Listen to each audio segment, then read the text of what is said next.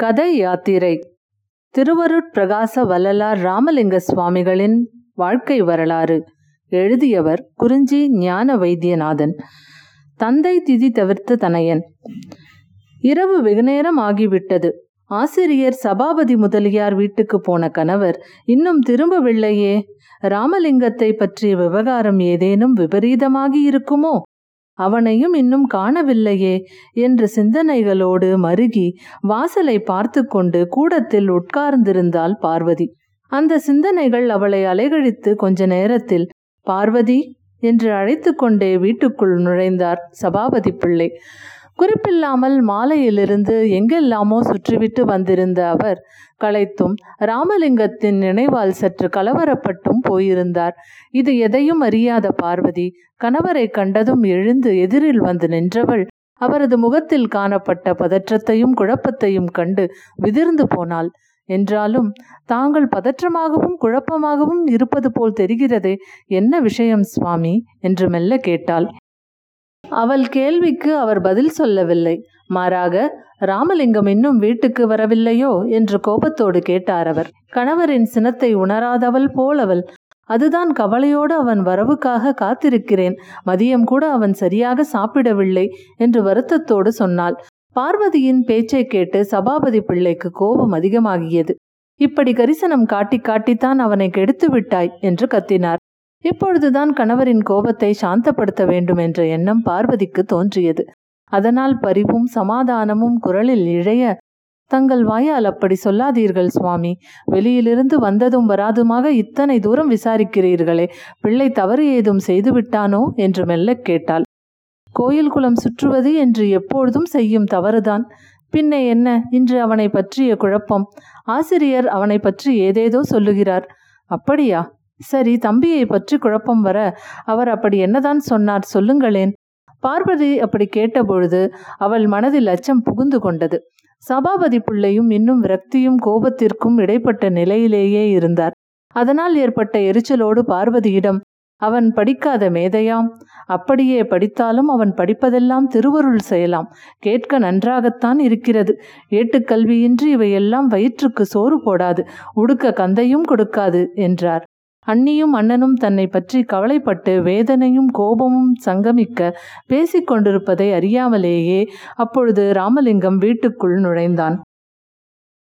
அவனை கண்டதும் தான் தாமதம். சபாபதி பிள்ளைக்கு கோபம் உச்சந்தலைக்கு ஏறிவிட்டது.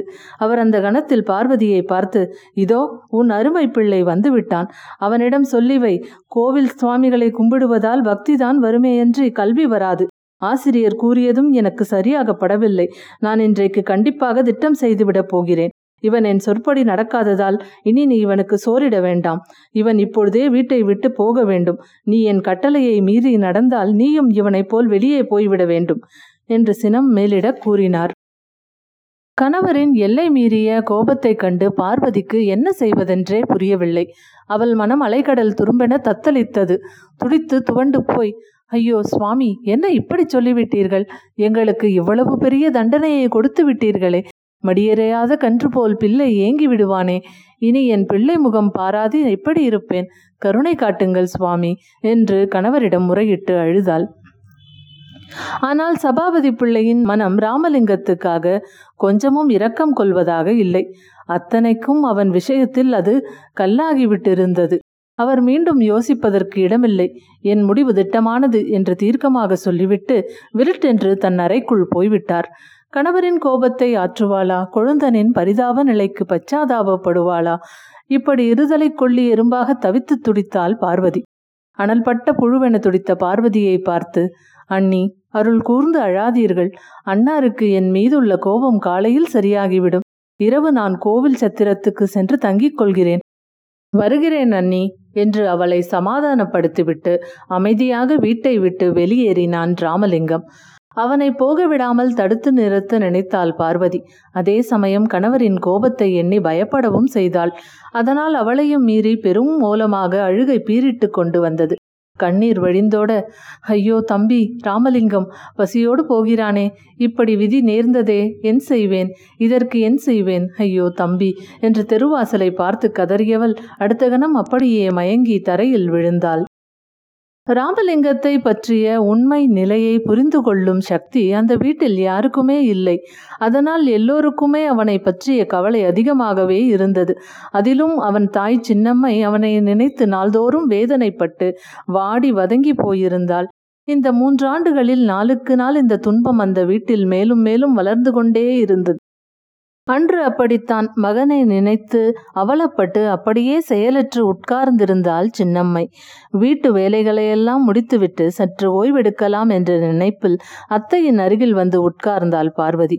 அவளை பார்த்ததும் சின்னம்மையின் கவலை என்றும் இல்லாதபடிக்கு வார்த்தைகளாக வெளிப்படத் தொடங்கியது. பார்வதி ராமலிங்கத்துக்கு இந்த புரட்டாசியோடு வயது பன்னிரண்டாக போகிறது. இவன் இன்னும் திருந்த காணோம். விளையாட்டு பிள்ளையாகவே இருக்கிறான். அதுதான் எனக்கு மிகுந்த கவலையாக இருக்கிறது என்றாள் சின்னம்மை. அத்தையின் கவலை பார்வதிக்கும் ஒட்டிக்கொண்டது. ஆமாம் அத்தை கோயில் குலம் சுற்றுவதும் சத்திரம் சாவடி தங்குவதும் இன்னமும் விட்டபாடில்லை. என்னென்னமோ சுவாமி பாட்டெல்லாம் பாடுகின்றானாம். கற்ற மேதை போல சக பிள்ளைகளோடு பேசுகிறானாம் என்று பார்வதியும் கவலைப்பட்டு சொன்னாள். பார்வதி சொன்னதை கேட்டதும் சின்னம்மையின் மனதில் பழைய நினைவுகள் ஒரு கணம் நிழலாடி மறைந்தன. அந்த தாக்கத்துடனேயே அவள் பேசினாள். அதை நினைத்துத்தான் எனக்கு அச்சமாக இருக்கிறது பார்வதி. எங்கே என் பிள்ளை சந்நியாசியாக போய்விடுவானோ என்று நடுக்கமாகவும் இருக்கிறது என்றாள். சின்னம்மை இப்படி கூறியதும் பார்வதிக்கு சென்ற மாதத்தில் நடந்த நிகழ்ச்சி ஒன்று நினைவுக்கு வந்தது. அத்தையிடமும் கணவரிடமும் அதை சொன்னால் அவர்கள் வருத்தமும் வேதனையும் கொள்வார்கள் என்பதால்தான் வேண்டுமென்றே அவளுக்கு சொல்லாமல் விட்டதையும் அவள் எண்ணி பார்த்தாள். இப்பொழுது அதை அத்தையிடம் சொல்லிவிட முடிவு செய்து அத்தை தாங்கள் நினைப்பது முற்றிலும் சரிதான் என்றாள். அவ்வளவுதான். உடனே சின்னம்மை பதறிப்போய் என்னம்மா சொல்கிறாய் பார்வதி? என்று கேட்டாள்.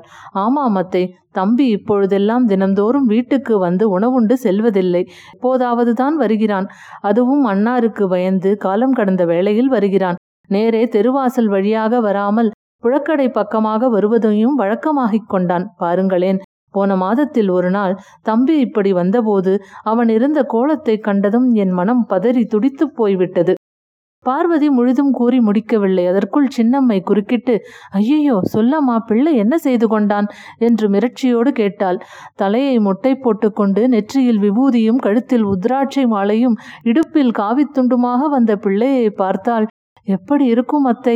இந்த அரியா பருவத்தில் அன்று அவனிருந்த கோலத்தை இப்பொழுது நினைத்து பார்த்தாலும் மனம் நடுங்குகிறது என்று கூறி முடித்த பொழுது இப்போதும் பார்வதிக்கு உடல் வியர்க்க மனம் நடுங்கியது. பார்வதி ராமலிங்கத்தை பற்றி கூறிய செய்தி சின்னம்மையின் தலையில் பேரிடியாக இறங்கியது. அவள் ஐயோ கடவுளே நான் என்ன செய்வேன்? என் பிள்ளைக்கு நல்ல புத்தி கொடுக்க மாட்டாயா? அவனை திருத்தி நல்வழிப்படுத்த மாட்டாயா? என் காலத்துக்குள் அவன் கடை தேறுவதை பார்க்க மாட்டேனா? வீடு வாசல் குடும்பம் குழந்தைகள் என்று அவனும் மற்றவர்கள் போல் வாழ்வதை பார்த்து மகிழ மாட்டேனா? இல்லை என் சவம் இப்படியே கட்டையில் ஏறிவிடுமோ? ஐயோ ஈஸ்வரா பாவியானேனே என்று தலையில் அடித்துக்கொண்டு கதறி எழுதாள். பார்வதிக்கு அத்தையின் நிலையை காண சகிக்கவில்லை. அவளது கைகளை சற்றென்று கெட்டியாக பிடித்து கொண்டாள். அத்தை தலையில் அடித்துக்கொண்டு இப்படி அழுவீர்கள் என்று தெரிந்திருந்தால் நான் இதை தங்களுக்கு சொல்லியிருக்கவே மாட்டேன் அத்தை. தங்களுக்கும் உடல்நிலை சரியில்லை. நான் சொல்வதை கொஞ்சம் அமைதியாக கேளுங்கள் அத்தை என்று சின்னம்மையை சமாதானப்படுத்தினாள் பார்வதி. பார்வதியின் சமாதானத்திற்கு அர்த்தம் இருந்தது. அவளிடமிருந்து கைகளை விடுவித்து கொண்டு விரக்தியோடு இன்னும் என்னமா கேட்பது பார்வதி? அவன்தான் சுத்தமாகவே வீணாகி விட்டானே இப்படி ஒரு பிள்ளை இல்லை என்று எண்ணி சும்மா இருந்து விட வேண்டியதுதான். வேறு என்ன விதிக்கு செய்வது? என்றாள் சின்னம்மை. மீண்டும் அத்தைக்கு பார்வதி ஆறுதல் சொல்லத் தொடங்கினாள். அத்தை அந்த அளவுக்கு தம்பி ராமலிங்கத்தின் நிலைமை இன்னும் மோசமாகிவிடவில்லை. அன்றைக்கு அவனை அப்படி பார்த்தபொழுது நான் பயந்து போனேன். பசியோடு வந்த பிள்ளை அதனால் கோபிக்கவில்லை. உணவிட்டு அறிவுரை சொல்லி அன்றைக்கு அனுப்பி வைத்தேன் என்று பதில் சொன்னாள் பார்வதி. அதன் பிறகு பிள்ளை வந்தானா பார்வதி? என்று ஆதங்கத்தோடு கேட்டாள் சின்னம்மை. நேற்று காவி துறந்து பழைய கோலத்தோடு வந்தான் அத்தை. இதை கேட்டதும் சின்னம்மையின் மனதில் மெல்ல மகிழ்ச்சி துளிர்த்தது.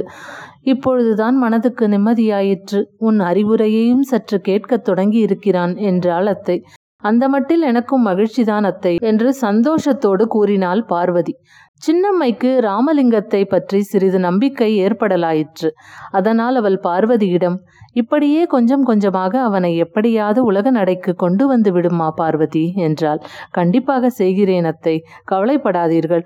தாங்கள் நன்றாக இருந்தால்தானே எங்களுக்கு தெம்பாக இருக்கும் என்று பார்வதி சின்னம்மைக்கு தெம்பூட்டினாள். இதனாலெல்லாம் இப்பொழுது சராசரி நிலைக்கு வந்துவிட்ட சின்னம்மை உனது மாமனார் திதி அடுத்த வாரம் வருகிறது. உனக்கு தெரியும் இல்லையா? தெரியும் அத்தை. அன்றைக்கு சபாபதி உறவினர்களுக்கும் நண்பர்களுக்கும் தெரிவித்து மிகச் சிறப்பாக பிராமண சந்தர்ப்பணை அன்னதானம் முதலானவை செய்து வைப்பான். இப்படி தகப்பனாரின் ஸ்ரார்த்தத்தை சாஸ்திர சம்பிரதாயம் மிகவும் ஸ்ரத்தையுடன் செய்வான். அன்றைக்கு எல்லோரும் ஒன்றாக உட்கார்ந்து சாப்பிடுவார்கள். ஆமாமத்தை அது நம் வீட்டில் நடக்கும் பெரிய விசேஷம் இல்லையா? சட்டென்று சின்னம்மையின் மனதில் ஏக்கம் குடி புகுந்தது போன வருஷம் நடந்த இந்த முக்கியமான விசேஷத்தில் கூட ராமலிங்கம் கலந்து கொண்டு உண்ணவில்லையே பார்வதி. வருத்தம் வேண்டாம் அத்தை இனி ராமலிங்கம் மாறிவிடுவான்.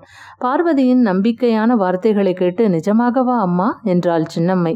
ஆமாம் அத்தை ராமலிங்கம் நேற்று வந்தபொழுது தவறாமல் அப்பா திதிக்கு சாப்பிட நேரத்தோடு வந்துவிட வேண்டும் என்று நான் அவனிடம் சொல்லியிருக்கிறேன். அதை கேட்ட நிம்மதியான சின்னம்மை மறக்காமல் நல்ல காரியம் செய்தாய். ஏதோ இந்த வருஷமாவது ராமலிங்கம் பக்தியோடு வந்து தகப்பனார் ஸ்ரார்த்த சாப்பாட்டை சாப்பிட வேண்டும். இந்த மட்டிலாவது நமக்கு புண்ணியம் கிடைக்கிறதா என்று பார்ப்போம் என்றாள். ஐயம் வேண்டாம் நிச்சயம் திதியென்று ராமலிங்கம் சாப்பிட வருவானத்தை உறுதியாகச் சொன்னாள் பார்வதி. சரி அம்மா என்று சின்னம்மை பிறக்கும் முன்பு சிவயோகியார் சொல்வது போல ராமலிங்கம் ஒரு ஞான பிள்ளையோ அதனால்தான் இப்படியெல்லாம் நடந்து கொள்கிறானோ என்று தனக்குள் எண்ணிக்கொண்டாள். திடீரென்று அத்தை ஏதோ சிந்தனையில் ஆழ்ந்து விட்டது போல தோன்றிய பார்வதி என்ன அத்தை? என்று கேட்டாள். ஒன்றுமில்லை அம்மா. ஏதோ பழைய நினைவு. சபாபதி சாப்பாட்டுக்கு வரும் நேரம் ஆகிவிட்டது. நீ போய் ஆக வேண்டியதை பார் என்றாள் சின்னம்மை. பார்வதிக்கு அதற்கு மேல் ஒன்றும் சொல்ல தோன்றவில்லை. சரி அத்தை என்று சொல்லிவிட்டு அவள் எழுந்து அங்கிருந்து போனாள். அதுவரை கால்களை மடக்கி போட்டு உட்கார்ந்திருந்த சின்னம்மை தன்னை ஆசுவாசப்படுத்தி கொள்ள அவைகளை நீட்டி போட்டு முதுகை தூணிலே சாய்த்து கொண்டாள். அவளது உடம்பு ஆசுவாசம் கொண்டாலும் உள்ளம் என்னவோ ஆசுவாசம் கொள்ள மறுத்தது.